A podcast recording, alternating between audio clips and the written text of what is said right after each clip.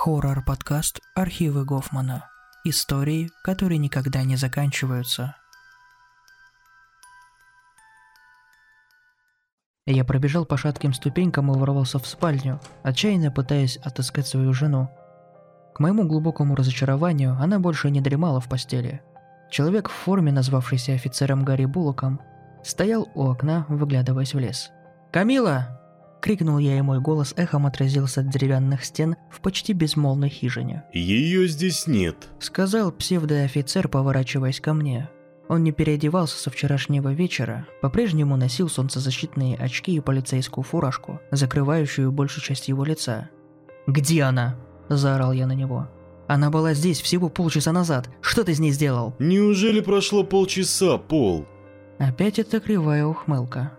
Ты ведь вышел всего на несколько минут, чтобы позвать на помощь. О чем ты, черт возьми, говоришь? Выплюнул я в ответ, сжимая потные ладони в кулак.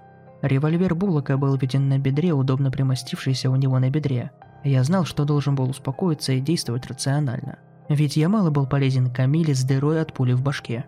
«Время в этих краях течет несколько иначе, Пол», — сказал Буллок, снова поворачиваясь к окну. «Иногда здесь бывает очень одиноко. Я рад видеть знакомое лицо. Мы встречались раньше?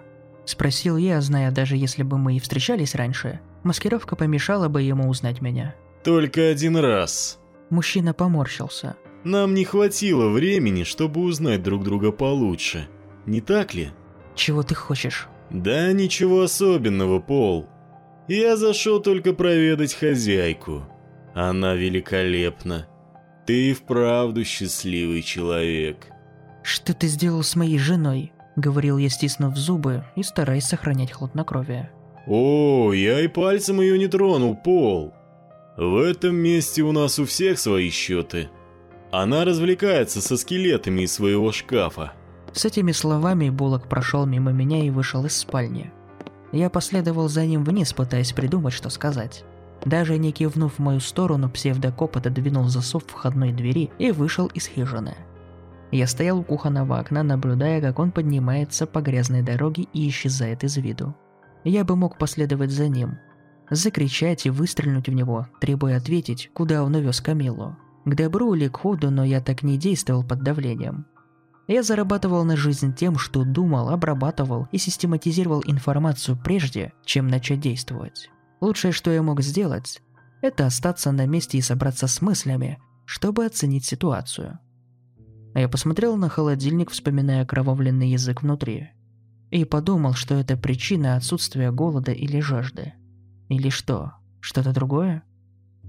Я не ел со вчерашнего ланча, но чувство голода не появляется. Почему? Я не был уверен. Сев за старый кухонный стол, я уставился на свои сжатые кулаки, пытаясь посчитать факты. У меня не было телефона, но я все еще имел пистолет и машину. Моя жена пропала, но было маловероятно, что ее забрал незнакомец, который, казалось, приходил и уходил, когда ему вздумается. Ужасная мысль промелькнула в моей голове, посылая волны паники по всему телу. Что если Камила пропала, но ее тело все еще где-то в хижине? Это была ужасная мысль, но я не мог отогнать ее. Я должен был узнать. А я сначала поднялся наверх, осмотрел все вокруг, как на месте преступления – я заглянул за старую мебель, которую смастерил мой дядя Джонни. Опустился на пол, чтобы проверить под кроватью. Внимательно осмотрел переносной душ и раковину на предмет любых признаков брызг крови. Понюхал воздух в поисках отбеливателя. Логически я понимал, что отсутствовал недостаточно долго, чтобы кто-то мог убить мою жену, избавиться от ее тела и скрыть улики. Но логика больше не была основой моего мыслительного процесса. Наконец я порылся в вещах Камилы, надеясь найти ее телефон, но его там не оказалось. Сдавшись, я спустился в единственную непроверенную комнату – мою старую спальню. В то время как остальная часть хижины была заброшена всего пару месяцев после смерти дяди Джонни, толстый слой пыли, покрывавший мои детские вещи, указывали на то, что никто не пользовался гостевой спальней в течение многих лет – я стоял в дверях, предаваясь мимолетному приступу ностальгии, которую вызвали в моей памяти покрывало с Суперменом и комиксы. Даже в моем нынешнем тревожном состоянии воспоминания о летних днях моего детства наполнили мой разум счастливыми нежными мыслями. Я понял, что простоял там некоторое время, глупо улыбаясь своей старой кровати, когда мне на самом деле нужно было узнать, как исчезла Камила. Оторвавшись от ностальгирования, я повторил процесс тщательного обыска комнаты в поисках следов моей жены. Ничего. Тревога поползла по спине, когда я бросил последний оценивающий взгляд на свою старую летнюю комнату. Тревожные колокольчики зазвенели, когда я наконец зарегистрировал небольшое расхождение, которое я не мог уловить во время воспоминаний. Мальчиком я любил Супермена, но сейчас отчетливо понимал, что дядя купил мне просто не Капитана Америка. «Ну, они кончились, Поли», — объяснял дядя Джонни. «Это практически одно и то же». Я помню, что мой десятилетний я испытывал легкое разочарование. Хотя и ценил дядю за то, что он пытался достать что-то, что, по его мнению, должно было мне понравиться. У меня никогда не было простыней Супермена, которые лежали сейчас на кровати. Подойдя к столу, я взял стопку комиксов. В детстве я обожал криминальные истории. Возможно, одна из причин, почему я получил степень в области уголовного права. Но большинство названий мне ничего не говорили. Это были не мои старые журналы. Как будто какая-то компьютерная программа искусственного интеллекта скачала мои детские воспоминания, пошуршала цифрами и выдала почти точную копию комнаты с несколькими неправильными заполненными пробелами. Я вернулся на кухню, тщательно изучая каждую деталь.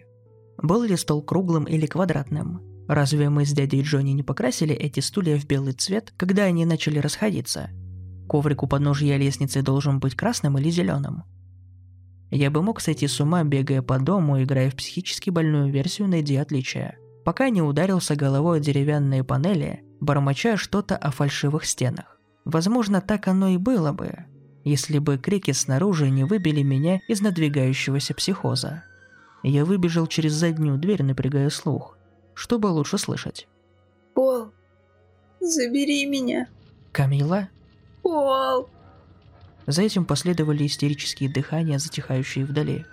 Я слепо последовал за шумом, спотыкаясь в лесу. Высокая трава щипала мои лодыжки, когда я спотыкался о острые ветки и камни. Вокруг меня сгущалась тьма. Деревья сомкнулись вокруг меня. Все это время ограниченный голос Камилы становился все тише и тише, пока не стал тише звуков собственных шагов и судорожного прерывистого дыхания. Я остановился на мгновение. Подумал, как глупо было бежать вслепую без припасов и компаса. Даже если бы я догнал того, кто забрал Камилу, что бы я ему сделал? У меня был пистолет, но что если у них тоже? Если кто-то, конечно, вообще забрал ее.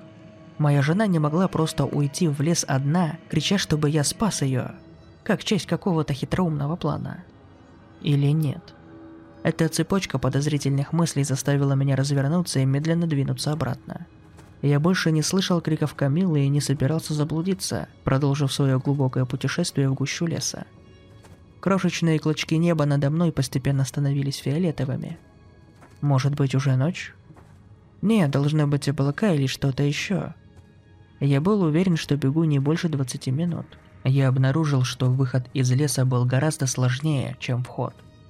Хотя я осторожно шел по своим следам, между деревьев оставалось все меньше и меньше места. Я почти протиснулся сквозь треугольник берез, когда мой нос почти коснулся черной пиявки на коре дерева передо мной. Я вздрогнул, дернул головой назад и ударился о дерево прямо позади меня. Я выругнулся, протягивая руку, чтобы потереть затылок в надежде успокоить острую боль от столкновения. К моему ужасу что-то, что-то определенно не было моими волосами, задело мои пальцы. Что-то холодное, склизкое, хлюпающее.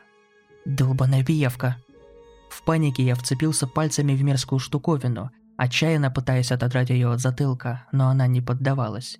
Я подпрыгивал, морщась и постановая, горло подкатывала истерика – Паразит не вынимал своих крошечных зубов, и место, где он вцепился, начало болеть. В конце концов, я просто решил выбраться из этого проклятого леса и разобраться с тварью в хижине, где я мог бы зажечь спичку и поджечь голову жаждущего сосуна. Когда я очнулся от своего беспокойного пиявочного тумана, я понял, что лес стал значительно темнее. Если я не выберусь оттуда в ближайшее время, то застряну снаружи в безжалостной кромешной тьме ночи. Я прищурился, вгляделся в землю, надеясь увидеть свои следы.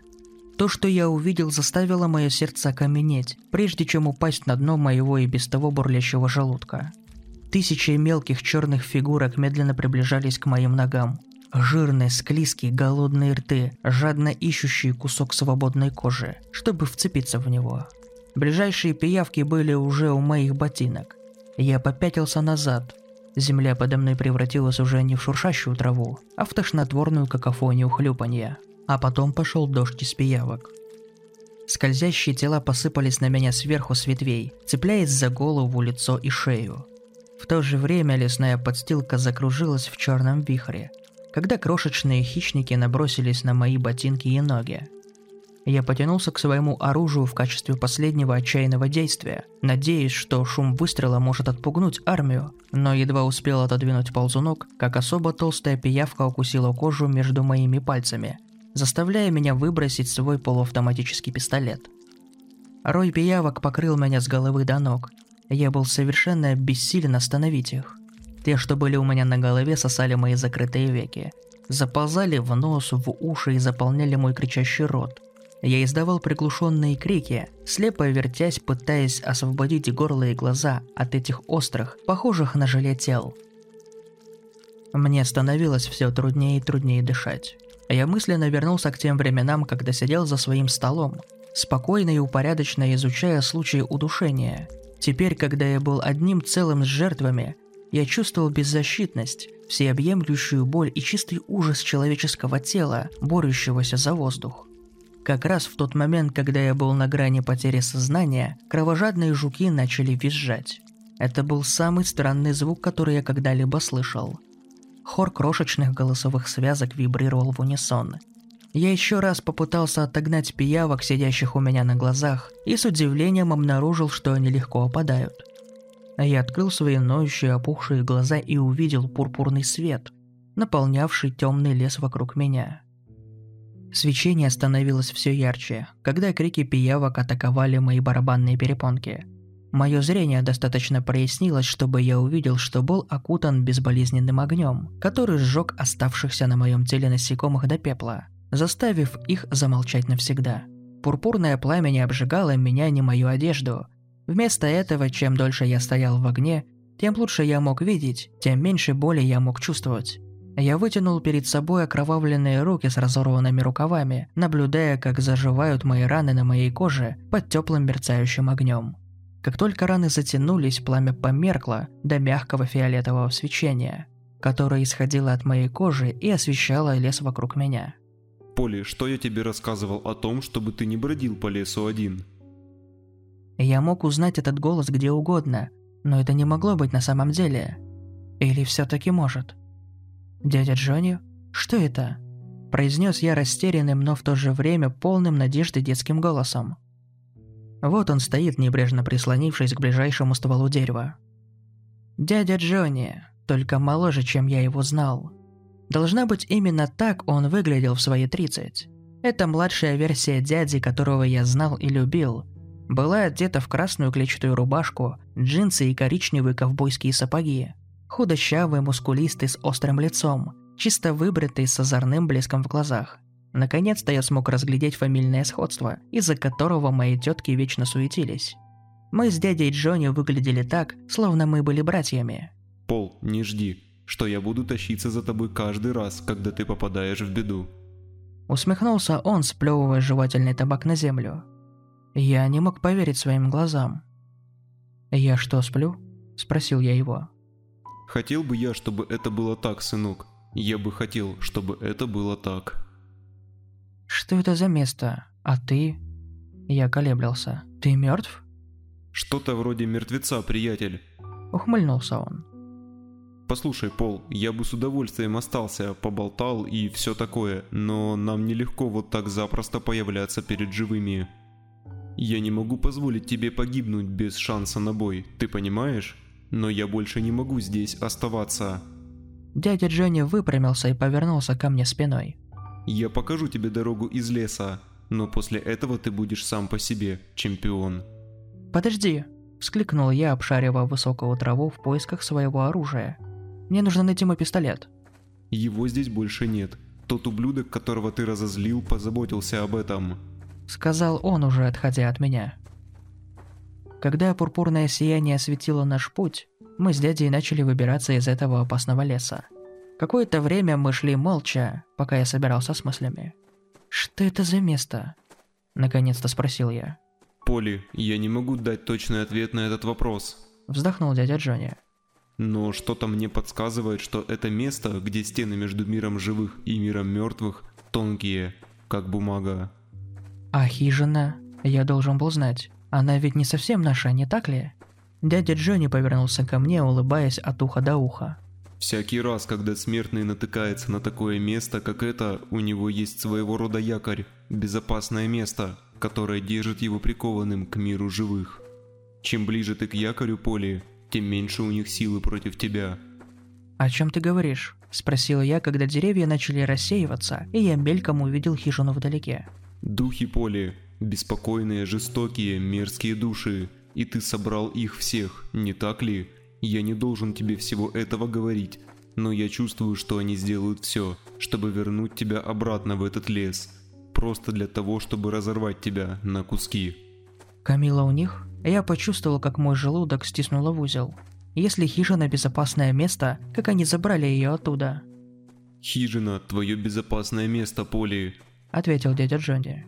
Она должна найти свой якорь в мире живых, если он у нее есть. Ты должен понять, Каждый воспринимает это место по-разному. Это не врата в рай или ад, но пусть где-то посередине. Смертные обычно не приветствуются, но иногда им не дают большого выбора. Теперь мы вышли из леса. Я продолжал идти, но дядя Джонни не последовал за мной. Когда я повернулся, чтобы спросить его, может ли он идти дальше, он уже ушел. У меня все еще было так много вопросов. Я вернулся в хижину, обдумывая события прошедшего дня. Фальшивый офицер исчезновения Камилы, пиявки, дядя Джонни. Ой, давайте не будем забывать о проклятом языке в холодильнике. Если логика и должна была помочь мне найти выход из этого места, то она должна быть другого рода, такого, который принимает невозможное за реальность. Добравшись до хижины, я первым делом поднялся наверх и нашел свой ноутбук. Я боялся, что он перестал работать, как мой телефон, но, похоже, все обошлось. Возможно, попытки связаться с внешним миром было тем, что поджарило мой телефон утром, поэтому я быстро вытащил свой 4G модем из ноутбука. Возможно, он мне еще пригодится. Я поднял свои рабочие файлы и нашел папку с данными убийцы Мачете, которого я опросил, работая с местным полицейским управлением шефа Эрла Крауфорда – как я мог раньше не собрать все воедино? Женщины начали исчезать из палаток неподалеку от этих самых лесов. Все жертвы соответствовали определенному типу. Миниатюрные светловолосые девушки с голубыми глазами. Совсем как Камила, подумал я, чувствуя, как внутри все переворачивается. Их тела обнаружат через несколько дней после исчезновения. Убийца оставлял трупы возле кемпингов, используя наручники, чтобы повесить жертв на деревьях. Трупы всегда оказывались давно мертвыми и сильно изуродованными. Моя команда разработала профиль, который помог привлечь правоохранительным органам трех человек для опроса.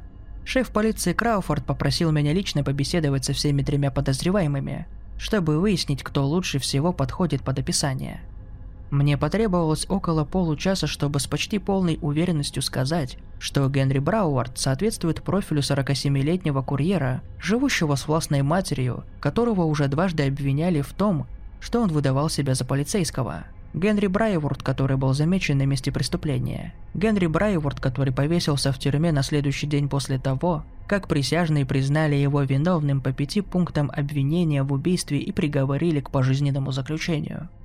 Теперь я знал без тени сомнения истинную личность таинственного офицера Гарри Буллока.